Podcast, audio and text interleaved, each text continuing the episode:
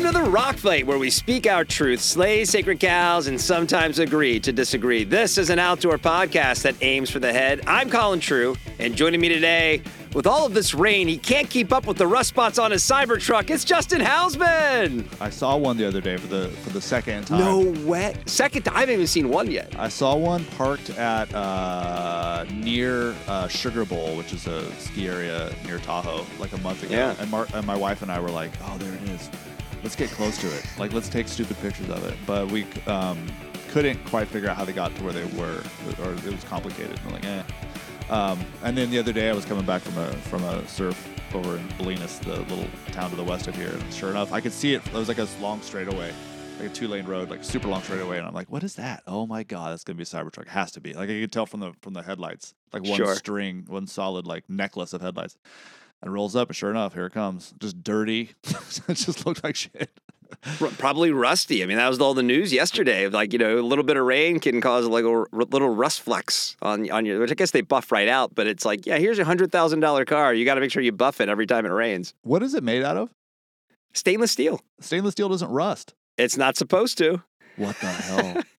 I saw one thing they said it might be uh, like de- debris from railroad tracks, and I I don't know. oh, man. you know what? The- pro- well, I I don't. I wonder if it gets like little rock chips, like the like once it's ex- maybe it's the inside will rust or something. That's Yeah. amazing. Today, we're going to be running through some of the latest headlines that come out of the outdoor industry and community. But before we get to that, we're recording this on Friday, February 16th. I had 15th written in the outline. That was bad of me, which means we made it to the weekend, which also means that it's time for America's favorite podcast segment. What is Justin doing this weekend? Presented by Long Weekend Coffee.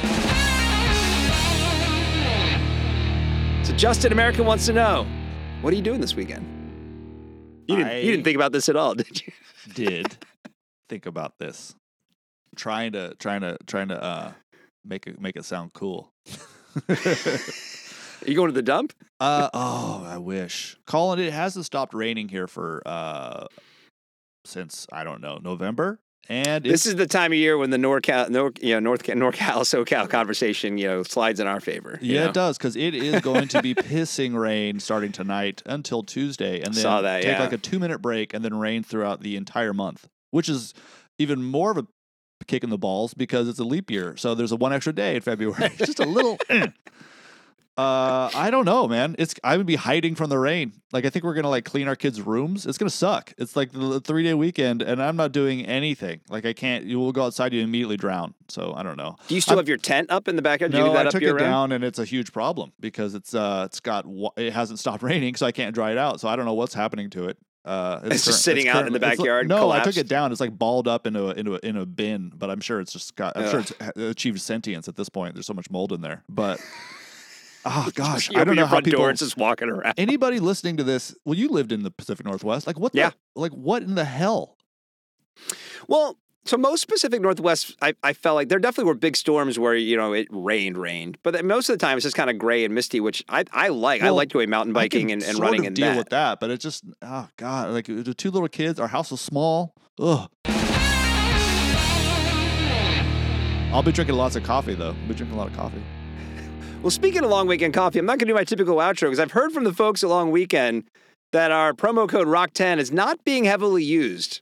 It's been used, but not heavily used. Not, I mean, it's been, I would lightly used might even be a stretch. So I want to let our audience know, like, look, I buy this coffee myself. They don't give me any. I don't get anything for this other than some support on the show. So I'm telling you, this is good coffee. It is buy really the good. secret handshake. Please give it a try. This is a personal endorsement from me, not just reading you a random ad that you're waiting to like hit the 15 second button and get to like you know the, the silly things that Justin and I are about to say about some things that were in the new uh, in the news. So go buy some long weekend coffee, secret handshake, more more weekend please. We'll put the tagline on. It on is a three day weekend. It is a long It's a weekend. four. It's a four day weekend here.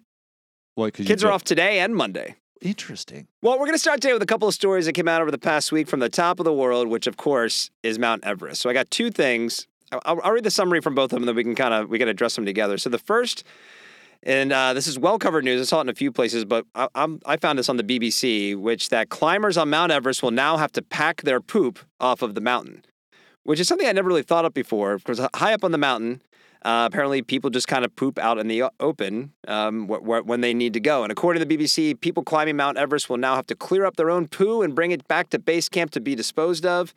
Our mountains have begun to stink.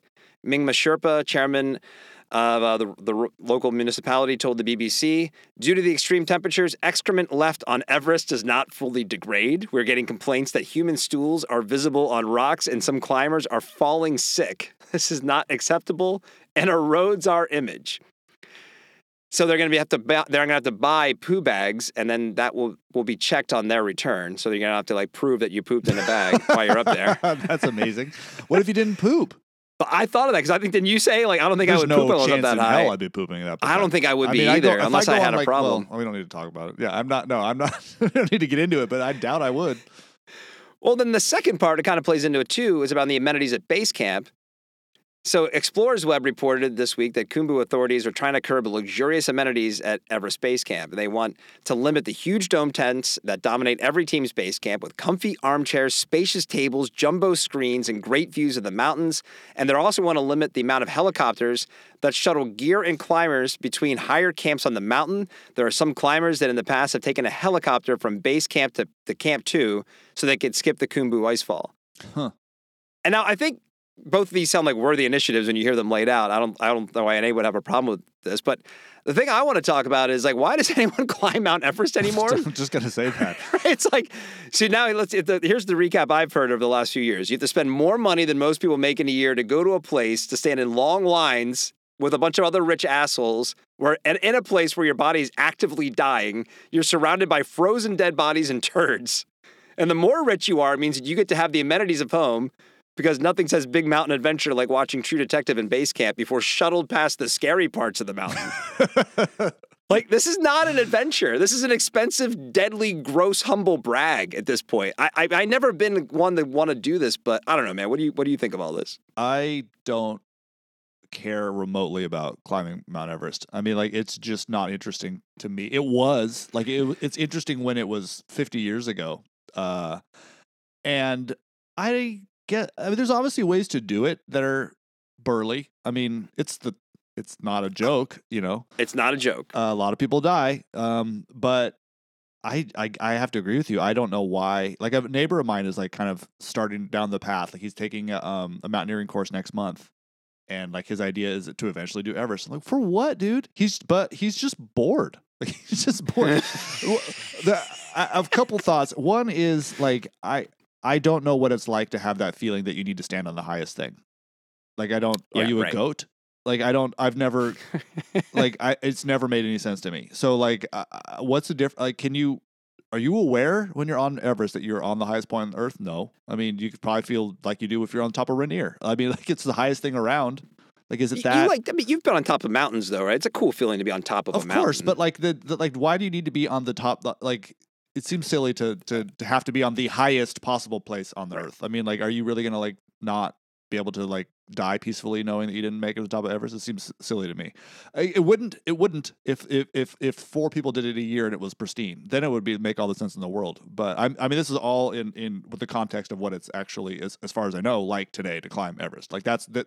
At this point, it seems like there's massively diminishing returns from that experience. I would think.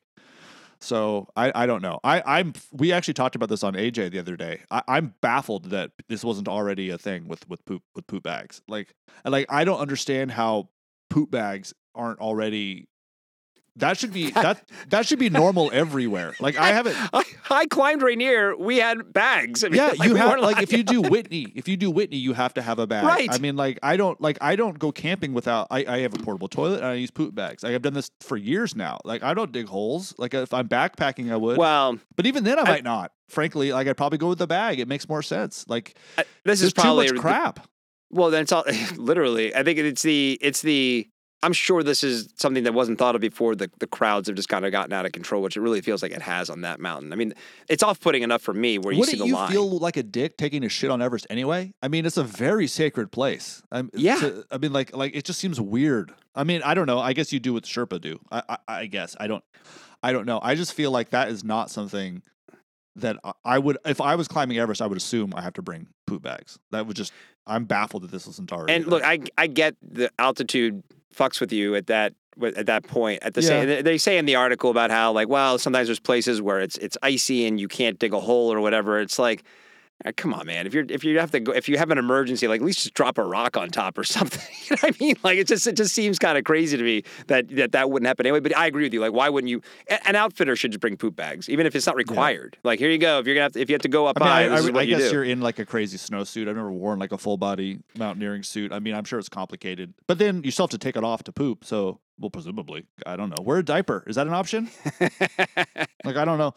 I don't know. I, I, uh, it, it, it's gross. It's just. I don't mean. I don't mean gross like it's like smelly poop gross. I mean the whole thing to me seems gross at this point. It's it's the whole that exactly, and that's what I mean about it. Doesn't feel like adventure. One of the first sets of interviews I did, like when we started the rock fight, that were actually kind of repurposed from another show, but it was like it was in response to lines on K two.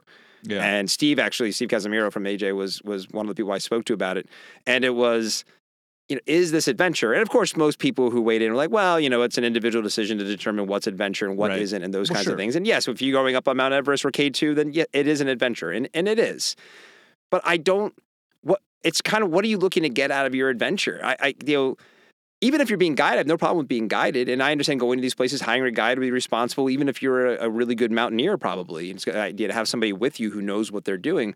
But there's 14 8,000 meter peaks and Right. a lot of other peaks over there that are probably just below, you know, 8,000 meters. Wouldn't it be badass to go to one of those and like hike up a line or climb a line? There's not a lot of, not as many people there, if any, you know, Hey, you to your point, you want there. that's no one's going there. Poop all over the place. But yeah, you get to the top, and I can't imagine the experience is that much different. I, it just feels like so much like it's just a humble brag ego thing that people are like, I'm going to climb Everest. It's like, why don't you say I'm going to go climbing in the Himalaya? I, Yeah. I don't know. I agree. I agree. And I would just just like implore anybody listening, just just stop stop digging cat holes when you're camping. Just stop doing it. Just just figure it. Use a bag. Figure it out. I Uh, mean, to like- carry it out. Yeah. yeah, carry it with you. I mean, like uh, one, we know now that it's like it, it, if you're backpacking, you're probably staying in places ever everybody else stays too, and then most of them are pooping there. And like it's you know it was one thing when when like it was the 60s and 70s, and we're kind of new into this, but it's 2024. People are going to all the same spots. You're not you're not Lewis and Clark. You're not pioneering new territory. You're pooping where somebody else pooped at this point, and it's bad.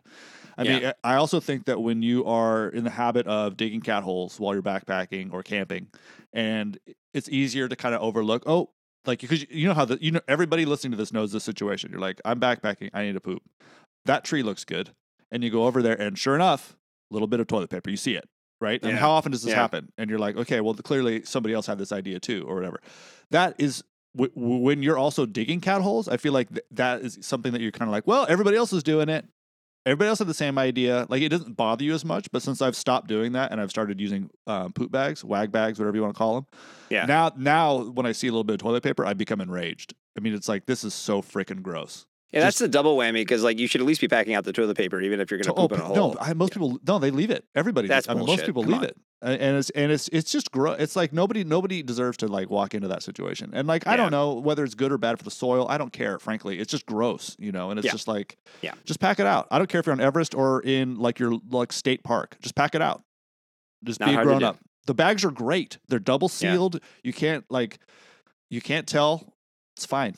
What about the other piece of this, of the amenities thing? I mean, I, that's another one that I, I goes to the money. Like I, I kind of get, and I knew that like base camps, there, there were people they Well, talked people about a base camp base Everest. camp. Like people will just go to base camp. to Yeah, check no, people have leave. set up like do that. massage uh, tents and stuff. I and I understand that. Look, you, you're bringing people who aren't going to climb. There's medical people that you there's there's the need for amenities. You're going to go live on this mountain for three months. It can't just be you in your backpacking tent sleeping on a thermarest. I- I get that.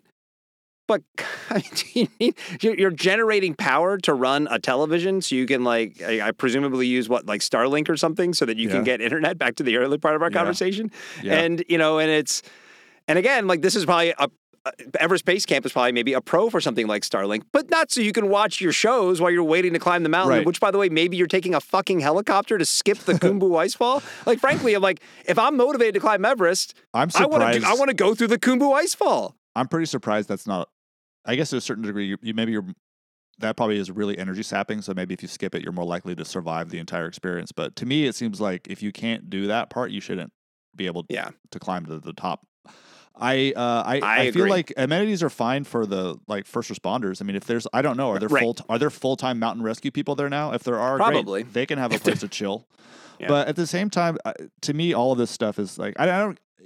I feel like it should be like this anywhere. The locals should get to decide, or who, whoever the closest thing to locals are. Like, do they want that there? Do they not mind? Okay, great. It's such a weird thing, and I guess I don't, I can't relate to it all because, like, okay, our long gestating bike trip that we that we keep wanting to take, and, Right. You know, we're, we're now it's rain, it's raining, so that's why we haven't taken it yet, right? But like, you know, we we could easily say, let's go stay in a hotel somewhere. We're like, no, let's find a campground, let's do this, or Well, we're, let's bike pack or whatever it is. And it's like, if I'm going to climb Everest, it's not that I would want to be intentionally uncomfortable. It's like, why do you want to spend all that money, go to a place where you're climbing a mountain? But then set it up so that it's trying to be, uh, you know, a watered down version of your house. I, I, I it's not Go to therapy instead. You're trying to fill a hole. Clearly, just go to therapy. right. Like good, good for the uh, local municipalities here for saying, you know, what, we're not going to do it this way anymore. You want to go, you want to climb the mountain, you got to go through the ice fall. Let's go. You know, Yeah. and pick up and pick up your shit. Yeah, pick up. Yeah, everybody has to bring one body back. Everybody, That's one what I mean. body. Can you imagine? Like, hey, uh, so you see that line, 100 people, like we're at freaking Disneyland? Yeah, we're going to stand in that. I know you can't breathe. Um, oh, and when you get about 30 feet up the slope, there's a dead body there. Yeah, you're gonna have to step over multiple dead bodies. you're going to hang yeah. out by that for 20 minutes. Just can't quite get to it, I guess. Next up are some headlines from the surf world. Uh, you had mentioned the Lexus Pipe Pro women's contest that happened this past Yeah. week uh, in Oahu. Surfer.com reported this event would go down in history. You know, what was it about this that caught your attention that you wanted to talk about it? Well, it's interesting because I don't really. We probably. I think we feel. I feel like we talked about it on the show. Maybe not, but like surf contests normally are. I don't really care. There's something about the pipeline event. So you know, pipeline is this. If you don't know, it's it's the kind of the most famous wave in the world. It's the like pretty hairball barrel on the North Shore of Oahu that breaks really close to shore. So it's a great contest venue. I mean, it's like yard yards from the beach. You can actually feel the waves break when it's big on the sand. It rumbles. It's pretty incredible. Uh, easily the world's most dangerous wave um, in terms of actual like fatalities and people that get hurt. It's it's it's it's no joke. Um, and it's been only the last few years where women have competed there. Uh, and it's it's it's a super aggressively it's a, it's the most aggressive lineup in the world. A lot of testosterone. Um, I mean, you could be the best surfer from your country and show up there and just get your ass handed to you by the wave and the locals. I mean, it's not a place to mess around. Um, but there have been women that have surfed it, of course, but they it's, it's always been kind of like on the periphery. And so a few years back, they started. Um, there's been this big push to have women compete in the same places as men on the sur- on the professional surf tour, and so Pipeline's finally part of the women's tour, and it's still pretty new. And what's been interesting is uh, just to, I guess just to watch the the leaps in, in in performance in the last couple of years in women surfing in, in, in like these big barrels, which there's no like physical reason why women can't do it. it they've honestly usually just get kind of pushed to the periphery. Like you can only surf pipe if you surf pipe. Like you can't just show up and like have it wired. Like you need to surf pipe a lot to be able to actually like make it Right. work. This contest was basically it was like all the culmination of of all of this effort by women that surf big powerful waves their efforts to get them on the tour their efforts to actually get chance to surf these waves their their their water time at these waves is finally increasing and all of a sudden it was just like bang they're like basically as good as the dudes like all of a sudden. And it was the most ex- incredible performance that uh, I've ever seen in any kind of surf event. The the, fi- the final day um, it was just you could feel it. Like you could feel like the moment like just watching it. Like the women were like I, I- it's hard to I, I it's hard to say this without sounding patronizing but you could like f- sort of feel how they were like wow we're doing this. Like this is happening. Like we're getting tens. Like we're getting giant tubes. Holy shit. Like this is this giant watershed moment in like women surfing.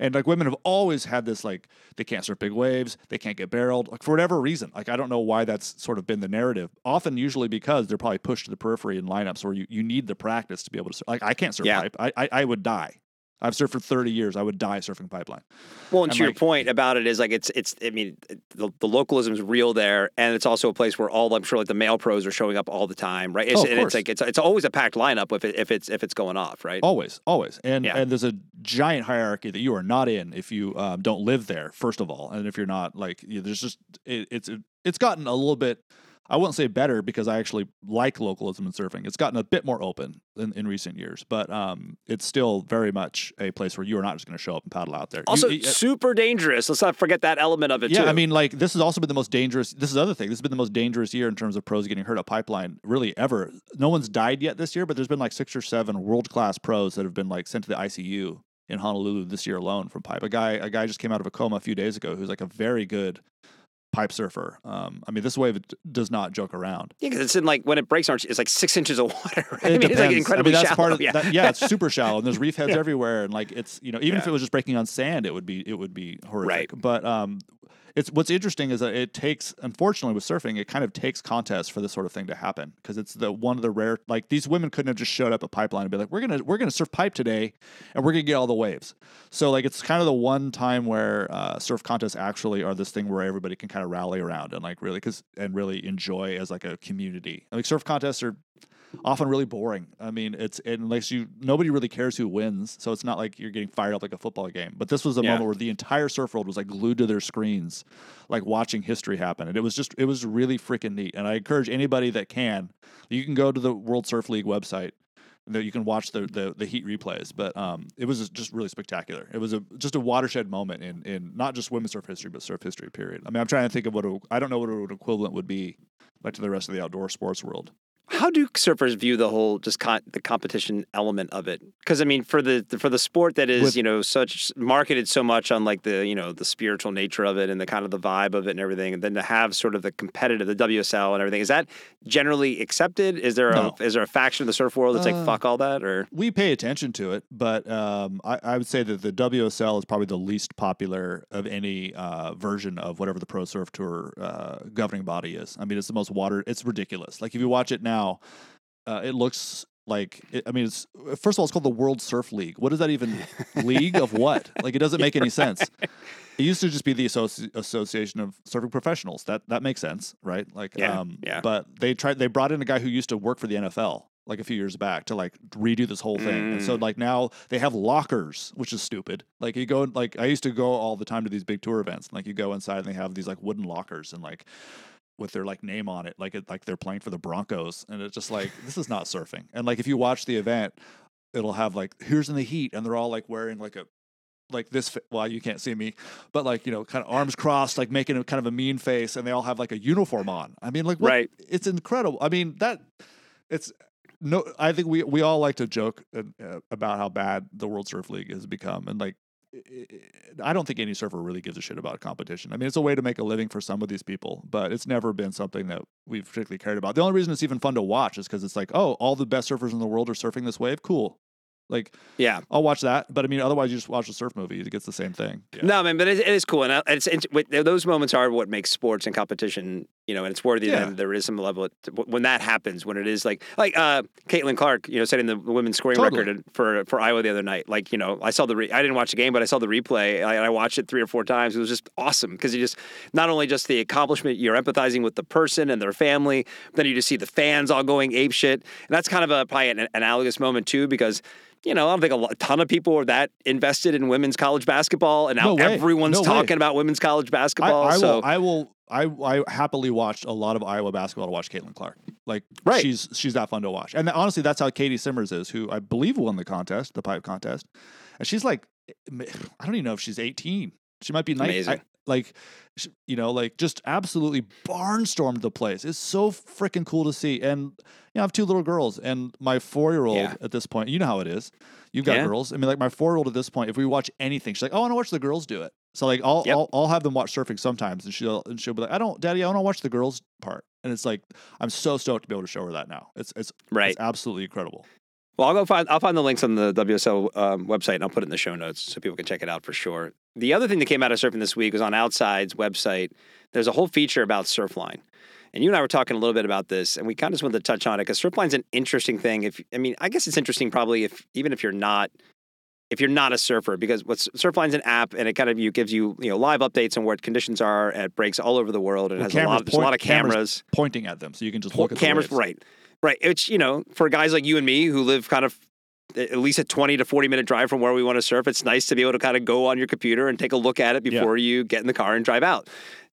now it sounds like there's a lot of controversy around it in the surf community about about Surfline and what it means, and that's what the kind of the focus of this article was, a bit of the history of it.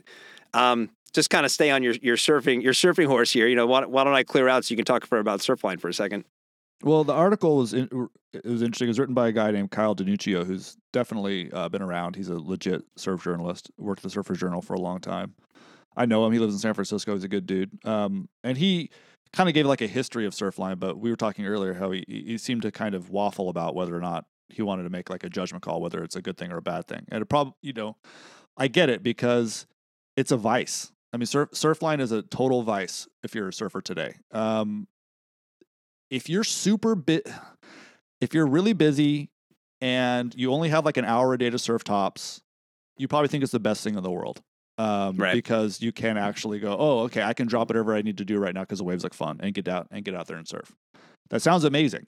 The problem is that everybody else has Surfline, and so I mean, surfing is uh, it's a it's a limited resource, and it's gotten a, unbelievably more crowded in the last 10 years 20 years i mean to the point where uh, ocean beach which is a very difficult place to surf the water's cold the waves are very powerful nobody learns to surf at ocean beach everybody that surfs there came from somewhere else uh, it's more crowded than a lot of spots like you would surf colin in southern california i mean ocean Mm. beach is so crowded now a lot of us don't surf there anymore because of the crowds Hmm. and is that because of Surfline? I don't know. Nobody nobody could answer. Nobody could for sure tell you, but probably. I mean, a lot of it is like Ocean Beach. I think has like eight cameras. It's a on it roll at least, right? So there's a oh, roll. Oh yeah, there. yeah. I mean, yeah. so so the thing the so there's the, there's the crowding element. It no doubt contributes to crowding. There's no question about that it contributes to crowding. But it's also insanely useful. Well, okay, see, th- there's also two things here. There's the cameras and there's the forecasting. So, like, if you're going to do a surf trip, it used to be you would literally roll dice. Well, not literally. Yeah, right, right. Basically, you know, like I don't know. There's usually waves in May in Nicaragua. Let's Hope go. there are waves. but now you can be and usually you still kind of do that because you're Yeah. booking far in advance but i mean if you have the means or if it's like a baja strike mission you're just going to drive you can be like oh there's a swell coming and you're going to be pretty accurate in terms of what it's going to be doing and so you kind of know and so you know places will tend to get overrun because everybody has the same forecast you know everybody knows that there's waves coming and that's one thing you you know it's it, whatever that's that's that but the camera thing is I, I just, it's a it's a it's a vice and like it's it'd be hard for us to pry it from our hands at this point but it's Yeah. not I think it's probably pretty ultimately bad for it I mean there's a there's a the crowding is one thing but there's also a certain romance to just knowing when the waves are going to be good to a certain under to a certain degree I mean Mm.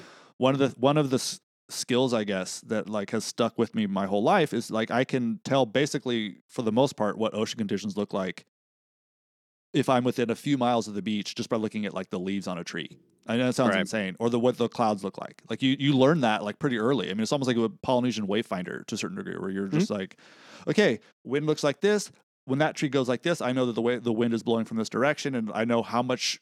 If it's moving this much, I know what that means. Like the surface conditions are going to look like. Oh shit, I need to go surf and like that's a skill. That's an awesome thing to know. And and to rely entirely on a camera it kind of it just it, it sucks frankly. It, it's not it's it, it it's it's just too easy. I don't know. It erodes like an important thing that we used to kind of learn growing up. Uh, uh, and it also i mean you if you read stories from the 70s before surf forecasting was a thing dudes just showed up at the beach. You just i don't know. Are there waves? No idea. How cool is that? Like that's great. And like sometimes it was big oh amazing and like you wouldn't know why and like or or like you'd paddle out and it'd be two feet and then in two hours it's six feet. You're like this is amazing. Like I, i've never had that experience. Like you know that happens a lot in places like like hawaii like big open ocean places where like the swells will rapidly increase in size. Less so in southern california but it does you know it'll happen. And now you Yeah. know you know for sure oh it's going to get today it's supposed to be like two feet in the morning and then like 12 feet in the afternoon. But how cool would it have been if you just like show up somewhere to surf and the conditions are perfect and you're like wow this is really fun. And it just keeps getting bigger and bigger and you're just like holy shit. But I don't, Uh, does Surfline eliminate that? I don't, yes entirely. Unless you don't well no if if you pay attention to it it does. If you don't then it doesn't. I mean you can ignore So- surfline I guess the how much of this do you think is is truly the the the old surf sage reacting to a development and and because here's uh, as a as a as someone who came to surfing in, in middle aged and uh, I mean is that exact person you described of like I'm gonna have an hour to go yeah um, and I can just drop everything and go. I'm still probably going to default to the closest place in that, re, you know, regardless of conditions. I'm like, I can't drive further. I got an hour, right? Well, so I'm going to go true. where I'm going to go. So I might, Yeah. I maybe I'll look at the camera. You know, actually, that, a couple weeks ago was a good point. Like, so Ocean um, Oceanside Harbor is my go-to. It's the closest one. Um, it's a great, it, you know, it's it's just it's easy parking, easy in and out, all the things that are convenient for my lifestyle, right? And there's days when I go there when I shouldn't because it can get heavier than I like. Yeah. but it's also like ah, I'm just gonna go, and you know I will look at, and it's also it's a high tide spot. Like it's it's good at high tide. So if it's high tide and it's good, then a lot of people are gonna be there. But like, look, I didn't have time. It was low tide. I knew it was gonna be crappy. Guess what? That's where I went, right? Because I didn't have a lot of time. I just wanted to get in the water. I don't know if. You know, I don't. I don't know if like something like Surfline having the cameras really makes. Does it make that much of a difference, or because I guess that my point is the older I get and the more maybe I get engaged with surfing to the point where I have more flexibility in my schedule and I can really learn to be a good surfer and not just the guy who likes to get in and play around on a surfboard, which is kind of how I feel like I am right now. You want to maximize I- your water time. Yeah, I think I think I will acquire the skills you're describing Mm, and maybe not be at, not be super reliant on on the app itself. Does that make Ah, sense? No, it does. It does. So it's also different because I live 13 miles from the ocean now, so I can't tell that as much from here. Like I don't have no idea what, Sure, the, what the beach is doing from where I live now. That's just not possible. And so, and the same situation for you, right? Like you don't know. Yeah. Like you're you're pretty far. Like you can I'm have probably about the same, yeah, but- 15 but you- miles, but something you like that. don't know. So like I'm talking about. You know, well, most of my life I grew up within like a mile from the beach. So I Yeah, that's that's yeah. you know that it's that kind of hyper local knowledge that that I think is something that's really special. And that's the, the thing. Here's the thing. I hate wave pools for the same reason. Like part of being to me, part of being a surfer is immersing yourself in nature in a way that I've nothing else quite replicates. The closest thing I can come to is like fly fishing, even though it probably doesn't seem even remotely similar. That's the closest experience I've had to what it feels like to surf that, yeah. and to be a Yeah. surfer, to that to be like the the focal point of your life. And it's not the riding waves part is a very small aspect of that. It's everything. Right. It's, it's the ocean knowledge. It's the it's the it's the nature knowledge. It's the weather knowledge. I mean, all of that sort of stuff. I mean, the other day, I mean, you could anybody who goes outside a lot can do this. But like me and my friend were talking about how like uh, super accurate we are about like not having a clock and being like, oh, I think it's four eighteen. Like you you learn that sort of skill. yeah, and you're like, no, I, I, I yeah, I can do that too. I know you lot, and you're like, you, Yeah. you know, but like that's different now. Like you have Apple Watch, you have it's just I don't know. It's just I do feel like there's a there's a complete package of outdoor skills and appreciation and and a love of all these sorts of things that is eroded when you're just sort of maximizing one part of it. And to me, Surfline is maximizing the the wave riding aspect. You're like eliminating everything else. yeah. Oh, it's glassy and fun. I'm on it. Great. I get it, especially if you have limited time, especially if you live too far away from the beach to be able to tell that on your own. But I do think you're giving up a lot. I mean, this is the same argument I would make about like why the internet should be drowned in a bathtub. You know, I think, I think life was more. I think life was a bit richer. but then we couldn't do our podcast. you know, but but we no, but we would probably just be having this conversation over beers, you know, and like yeah, Yeah. other people couldn't hear us, but we'd still have an enjoyment. You know, like I just don't. That's true. I just No. don't know that it makes your life. I, I, I've, I'm, I'm less happy now as a surfer than I was before Surfline existed. Now that's not because of Surfline, but what I, I think can- Surfline Im- impacts your community more than it impacts the general surf community. And here's why: because I think the the people who are going to rely on Surfline are probably the ones who really understand it, know what you're talking about, and know like where they want to be. It's, it's like you know, oh, swells coming in. This is the spot. I'm Yeah, but I'm, I don't want you know, them there local either. worthy. It's not like it matters. I, know- no, I, yeah. I understand that. I wonder. It's just is it is this more of an the in, but I don't think the increase in participation or the even the kooks or noobs or whatever using Surfline probably are leading to maybe what you're describing you don't like about it. And I think here's why I think maybe this holds water is because so I did a thing recently, you know, so like my my, version of surfing is probably mountain biking, right? I've been mountain biking for a long time, all those kinds of things. And my issue that I had on the podcast a few months ago about electric mountain bikes wasn't e-bikes existing as in the mountain biking space. It was like, wow, that is just shortening the learning curve to, to know how Yeah. to mountain bike Sure. and it's kind of so like Totally. and so there but it's also like I should probably get off my high horse a little bit. It's like, well, this is just how they're going to learn to mountain bike. And in t- if they're still mountain biking in 10, 20 years, they're still going to know all the lessons that eventually I learned as well, right? That's true. Yeah, that's true. Um, and yeah, I mean that's a good point. Um, I guess if you're if you if you didn't grow up in the same situ- analog world that I did, like it, you know, uh, Yeah, no. What I'm what I'm saying is meaningless, and you probably feel like you can tell what the weather's doing and what the waves are doing by looking at the trees. Right. I'm sure they feel the same way. Uh, Yeah. but I have very specific memories of being like in the car with my b- roommates and being like, "Oh, look at the flag." You know, I- again, granted, you would still do that now. You totally would still do that now. Not like you're glued Yeah. to Surfline all the time, but it's. Le- I think it's less. Ma- there's less magic, and honestly, here's the That thing. makes sense. I mean, you could say the same thing about the Cybertruck. You could say the same thing about the internet. We're removing like the magic part of our lives, and especially as like outdoor people. This is the same reason I don't like AllTrails. Or it's the same reason I don't like. Same reason that like I make fun of you for like tracking all of your like stuff. Yeah, sure, sure. I just, I, understand. just feel like there's a magic to this, and and like th- that technology erodes it. Um, and I don't want that. I mean, it's it's it's. I pay eight ninety nine or nine. I don't even know what it costs a month for Surfline. I still do because it's like because I I, I live far enough away from the ocean. I it helps for me to see what it looks like. I mean, but yeah. but like ah the magic is gone. I mean you used to just show up at the beach and you'd have impromptu conversations because like i don't know if it's going to be good. Like you drive around and talk to each other. Like we're growing up on the central coast there was no cams. So like you'd go you drive to one spot and you'd see like your three buddies be like hey did you guys check the rock? Uh it looked a little weird. Let's go look at the pit. All right. And you go do that. Like maybe the jetty's good. You can't even see that you can't even see the South Jetty, so you have to like commit, Right. Because you know what it looks like. All these other places, the jetty's probably good. Let's paddle all the way across the harbor mouth and walk a mile to get to it. Like, and like I, there's probably a camera on the jetty now. It's just like But why, that. why- why that- can't? But why gone. can't you still do what you just described, even if there's a camera on it? Because every because now there's going to be thirty fucking people on it because they they they have the Not camera. necessarily. Yeah, Yes, not necessarily. I mean, that's how it is. That's that's what's happened. I mean, again, you can't specifically say it's because of Surfline, but I think we all Right. kind of assume like seventy five percent of the crowding is Surfline. You go to Ocean Beach now, Yeah. the crowds are going to be where the like five cameras are, for sure. They, Mhm. like they didn't pick those spots because that's where it was the most crowded. I mean, a couple of them they did, but for the most Mhm. part, that's where because it's like, oh, I see that there's waves at Taraval, I can see them, and like I don't want to have to drive to the beach back and forth looking for the best sandbar. So now Taraval will be crowded.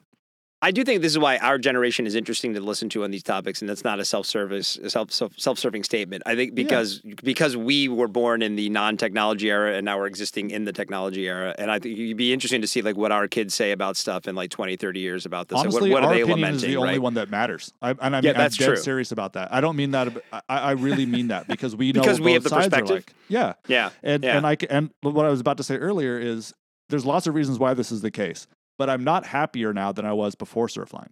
So like it clearly doesn't provide a happiness. It doesn't enrich my surf surfing but isn't that a ch- bit of a choice? I mean, way. I, I, th- I, I, but I feel like a lot of these things that people can think when technology is kind of like put under the microscope in, in, in a negative way. I'm like, I don't have to engage with it that way either. You don't. You know? You don't. You don't. And and most of the time I don't. But this one does impact my life because I'm pretty sure it increases crowding. I mean, the other side of this equation is it's a it's a masterful piece of technology and it's gotten a lot Right. better. yeah. Um, so yeah. there's a lot to be said for the people. I mean, I know the people that work there; they do a good job. I mean, it's it's a it's a pleasant site to visit, if, if nothing else, just as a surfer because there's great photos and it's interesting Sure, to see. yeah. No, I like. I get th- their their newsletters are great. It's fun when Yeah. they, you know, like they're like, here's what's going on in other parts of the world that like I never would have thought to check on on my own. Like, oh, cool, read about that swell Well, that, that- hit here, and they have great that- videos and stuff like that. That's pretty fun. I will say that is actually pretty neat. Like occasionally I'll be like, you know, up late at night being like, I wonder what it looks like at Snapper Rocks in Australia. And you can just watch people surf. I mean, that's actually pretty sweet. Um, Yeah. They don't like, they probably don't like that, but Probably can, don't I'm, like I'm it. not, I'm not going there either. So Well, let's go to the last one because this one was kind of gnarly. So Yeah. the last story was um, it's from Road.cc. It's about a cyclist who's suing Trek and Shimano for two Oh, million yeah. dollars yeah. after having I'm going to call an intimate encounter with his brake his bike's brake lever. Apparently, this person was on a bike path, had to swerve, and the awkward maneuver caused the brake lever to hit his thigh, where it caused a foot long wound that required a lengthy hospital stay, multiple surgeries, a skin graft, and permanent numbness. And so my, I wrote, my only question is, my God, what the hell happened? I was trying to imagine that. I wonder if it was like a de- like, almost like a degloving situation. Like, did it hook onto his skin and pull a bunch of his skin off? a foot long. I mean, you've cr- you've crashed your bike to the point where you had like shoulder surgery, right? Yeah. I mean, you Oh, had like a gnarly injury. I wrecked my bike. I- I wrecked my bike two weeks ago. I, I I cannot imagine what happened that resulted in this. You're going fast. I can tell you that. They're going fast. Well, and then not the legal bit of it all. Like, okay, this is all over a lawsuit, and I didn't want to like make it as kind of a downer of a story here in the pod, but. He's, it's a suit over negligent design and failure to warn, but like, what are you looking for? Like, you know, like the collapsible brake if levers. you fall what? exactly like this, this like at this speed, and you weigh between 185 and 190 pounds, the brake lever one out of a million times will do this to your thigh. You should be warned. I mean, I, I dude, you're on a bike, bro. Like, Yeah. sue the I- bike company anytime you fall. I guess. Like, I don't know. I could. I guess I probably could have sued the tire manufacturer when I fell.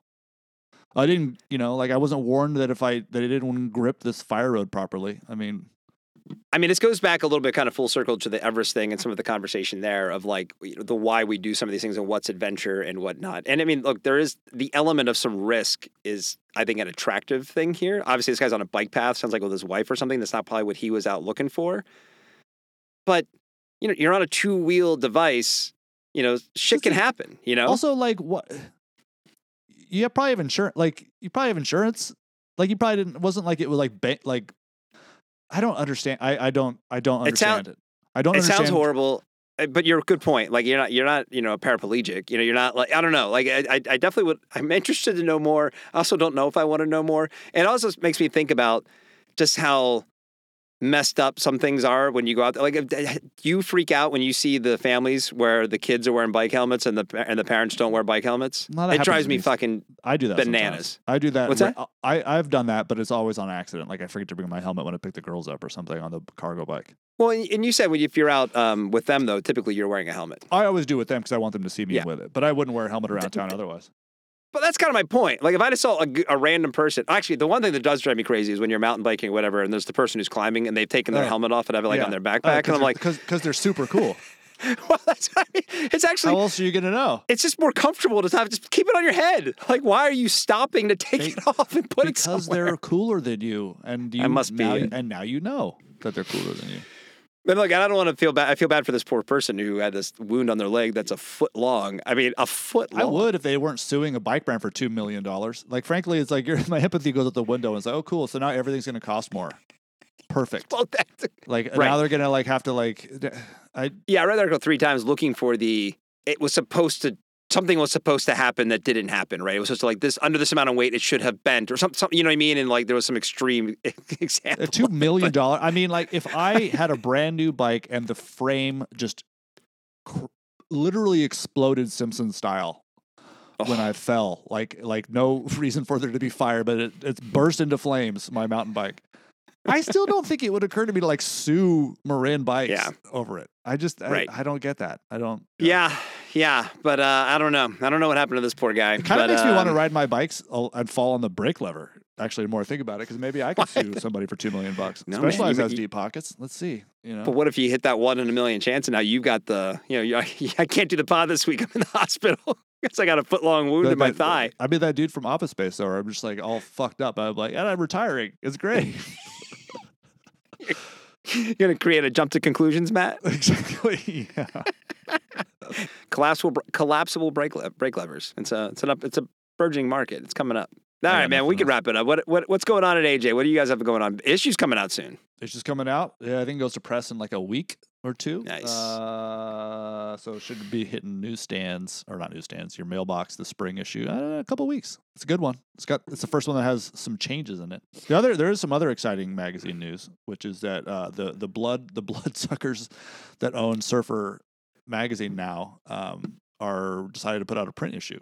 So they Hey, they you, told did, us, you, you told us last week. Did I? Oh, okay. Yeah. So I know what I'm. Well, I know what I'm working on now, which is. Uh, Oh, which- okay, that's cool. Tease that. wh- which is an Art Brewer, which is who is like one of the most legendary surf photographers of all time.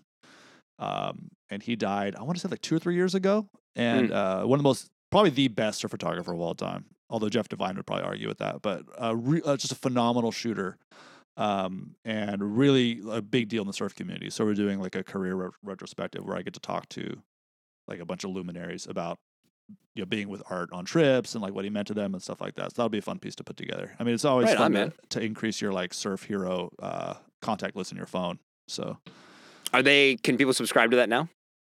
I don't think it's a subscription thing. It's going to be a one-off. So I Okay. don't really know, and I don't know when it's going to come out. I know when my deadline is. So I think it's probably. I think they're probably targeting it for this summer. But um, they did one with Powder, and I guess it did. I guess it sold pretty well. And so I think it's more. It might be like a testing the waters for for like more print stuff. I don't know. It'd be fun, interesting to find out how this is. I mean, there might be a pivoting back to print for some of these titles, which would be pretty there cool. def- there's definitely going to be. I, I, when Rogie was on, we were talking about it. It's, it's not to say it's going to be where it was, 20 years ago when we you got had six subscriptions and got what what's six you know 36 copies of a magazine you know uh, and 60 what what's six times 12 whatever that fucking number 72 72. You know, Still you- you- you know, 72. you just your, your house is just littered with shit tons of copies of magazines it's not going to be like that anymore No. but like it's the same like why pe- I still buy vinyl. I don't Yeah. buy physical media like I used to. If I like a movie enough, I will buy the Blu-ray so I have Yeah. a physical copy of it. And it's the same thing, you know. And I I love the idea, frankly, of getting a magazine two four times a year versus getting it every month or every week. Oh, I had boxes of Sports Illustrateds when I was a kid. Just Dude, boxes. it's so hard it's to a make weekly a magazine, every month. It is so like for AJ, for example, Yes. like it's going to print right now. And I'm started emailing some people that I'm covering for the next issue, which doesn't come out for four months, right? So Right. it's like or three months, I guess. So um, you know, it's like that's even that comes up fast. Like God, when I was at Surfer, you had to make a magazine every month. It was insane. You'd literally hit like send to the like printer, Yeah. and you're already behind deadline for the next issue, and so you it, it sucks. So like a couple year. Especially for something like surfing, where everybody has social media anyway, like you, Well, you know, you that- kind of do a deep dive. It's great. and that's it. Like to, to, to maybe to put the to frame the internet in the positive light. Back to our other conversation today, right? It's like I can get great print magazines where there's stuff in it, and I have time to read it before the next issue comes out, and I'm interested in most of the topics or whatever it is. And then in the day to day, it's like there's there's plenty of blogs and websites and things you can get your fill. Like little things. Podcasts are a great example of that. You can now listen to this kind of media. And before it was just it was only print, right? It's just like, oh, you got to get a magazine. That's all there is. So I think it's going to be. I think the print world's going to get real good in the next few years. All right. Well, hey, listeners, before you move on to that next podcast, please take a second and follow the Rock Fight wherever you're listening. Leave us a five star review. It actually helps out the show. Back to and remember, hey, buy some Long Weekend coffee. Go to longweekend.coffee. Buy some coffee. The Rock Fight's a production of Rock Fight LLC. For Justin Housman, I'm Colin Truth. Thanks for listening here to take us out. He just texted me and said, You should buy some long weekend coffee. It's Krista Makes with the Rock Fight Fight song. We'll see you next time, Rock Fighters. Rock fight.